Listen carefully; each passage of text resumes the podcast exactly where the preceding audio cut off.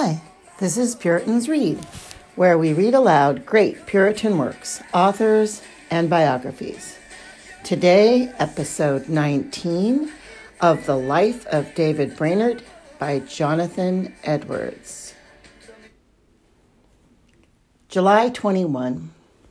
This morning, I was greatly oppressed with guilt and shame from a sense of inward vileness and pollution. About nine, withdrew to the woods for prayer, but had not much comfort. I appeared to myself the vilest, meanest creature upon earth, and could scarcely live with myself. So mean and vile I appeared that I thought I should never be able to hold up my face in heaven if God of his infinite grace should bring me thither.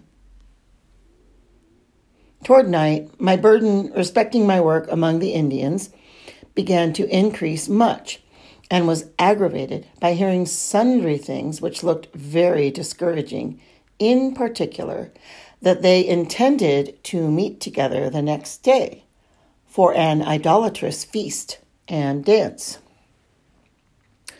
Then I began to be in anguish. I thought that I must, in conscience, go and endeavor to break them up, yet knew not how to attempt such a thing. However, I withdrew for prayer, hoping for strength from above. In prayer, I was exceedingly enlarged, and my soul was as much drawn out as I ever remember it to have been in my life. I was in such anguish and pleaded with such earnestness and importunity that when I rose from my knees, I felt extremely weak and overcome. I could scarcely walk straight. My joints were loosed. The sweat ran down my face and body, and nature seemed as if it would dissolve. So far as I could judge, I was wholly free from selfish ends in my fervent supplications for the poor Indians.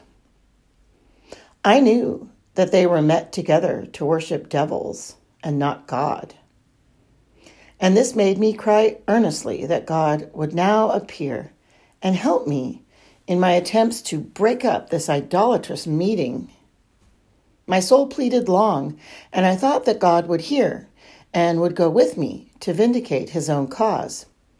I seemed to confide in God for his presence and assistance.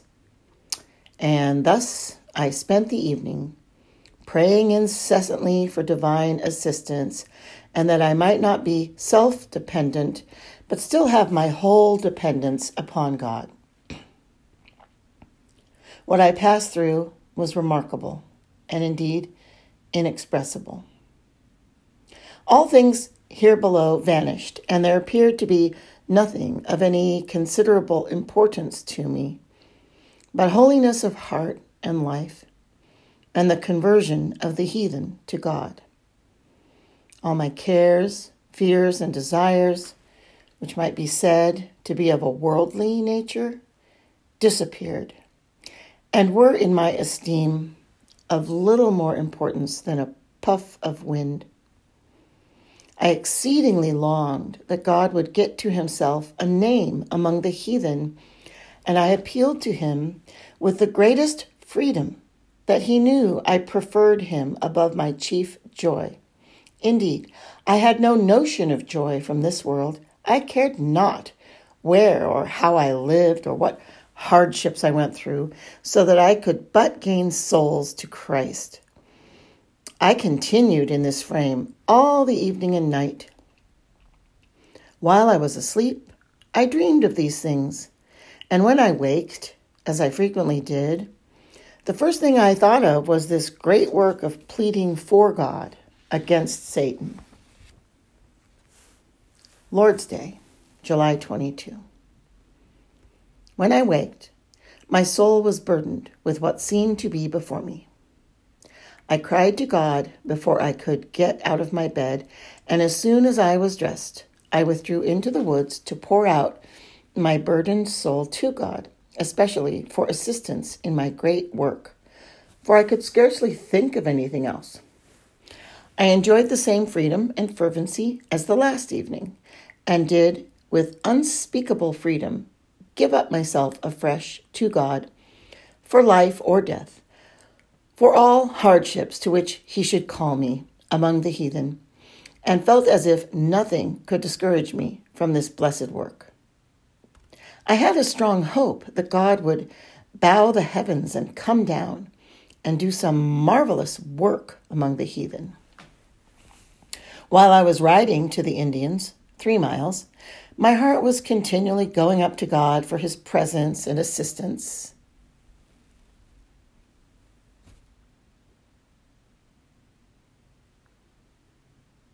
And hoping and almost expecting that God would make this day of his power and grace amongst the poor Indians. When I came to them, I found them engaged in their frolic but through divine goodness, I persuaded them to desist and attend to my preaching. Yet still there appeared nothing of the special power of God among them. Preached again to them in the afternoon and observed the Indians were more sober than before, but still saw nothing special among them. Hence, Satan took occasion to tempt and buffet me with these cursed suggestions. There is no God. Or if there be, he is not able to convert the Indians before they have more knowledge, etc. I was very weak and weary, and my soul borne down with perplexity, but was mortified to all the world, and was determined still to wait upon God for the conversion of the heathen, though the devil tempted me to the contrary. July 24. Rode about 17 miles westward over a hideous mountain to a number of Indians, got together nearly 30 of them, preached to them in the evening, and lodged among them. Was weak and felt in some degree disconsolate, yet could have no freedom in the thought of any other circumstances or business in life. All my desire was the conversion of the heathen, and all my hope was in God. God does not suffer me to please or comfort myself with hopes of seeing friends, returning to my dear acquaintance, and enjoying worldly comforts. Lord's Day, August 5. Though very weak, I visited and preached to the poor Indians twice and was strengthened vastly beyond my expectations. Indeed, the Lord gave me some freedom and fervency in addressing them.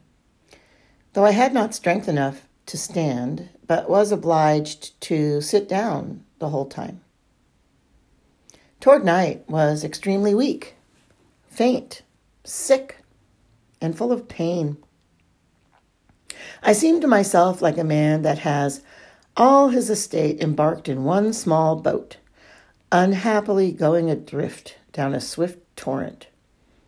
The poor owner stands on the shore and looks and laments his loss.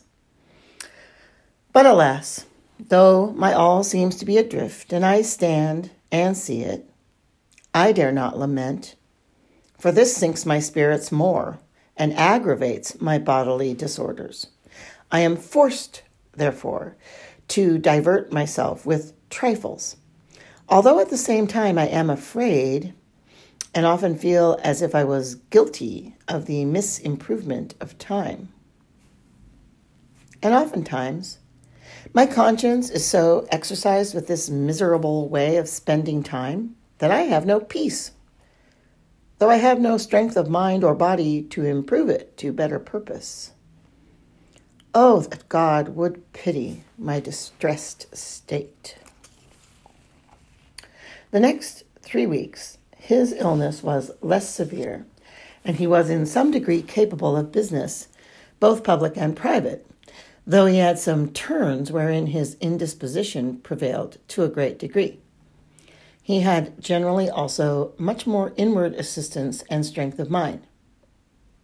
He often expresses great longings for the enlargement of Christ's kingdom, especially by the conversion of the heathen to God, and speaks of this hope as all his delight and joy.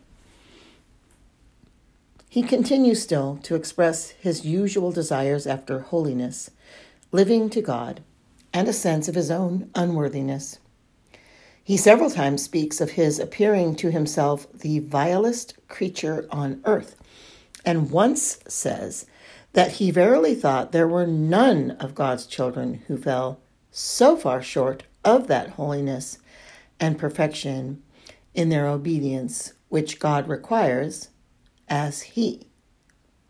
He speaks of his feeling more dead than ever to the enjoyments of the world he sometimes mentions the special assistance which he had at this time in preaching to the Indians and the appearances of religious concern among them.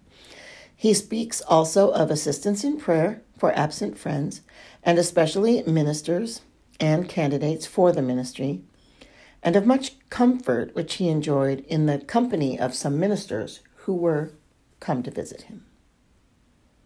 September 1 was so far strengthened after a season of great weakness that I was able to spend two or three hours in writing on a divine subject. Enjoyed some comfort and sweetness in things divine and sacred. And as my bodily strength was in some measure restored, so my soul seemed to be somewhat vigorous and engaged in the things of God. Lord's Day, September 2nd. Was enabled to speak to my poor Indians with much concern and fervency. And I am persuaded that God enabled me to exercise faith in Him while I was speaking to them. I perceived that some of them were afraid to hearken to and embrace Christianity, lest they should be enchanted and poisoned by some of the powwows. But I was enabled to plead with them not to fear these, and confiding in God for safety and deliverance, I bid a challenge to all these powers of darkness to do their worst on me first. I told my people that I was a Christian and asked them why the powwows did not bewitch and poison me. I scarcely ever felt more sensible of my own unworthiness than in this action. I saw that the honor of God was concerned and desired to be preserved, not from selfish views, but for a testimony of the divine power and goodness and of the truth of Christianity, and that God might be glorified. Afterward, I found my soul rejoice in God for his assisting grace. After this, he went on a journey into New England and was absent from the place of his abode at the Forks of Delaware about three weeks.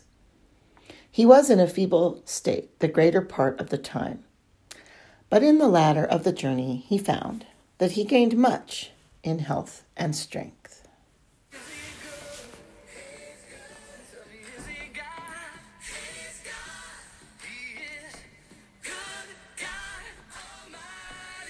This concludes episode 19 of Jonathan Edwards, The Life of David Brainerd.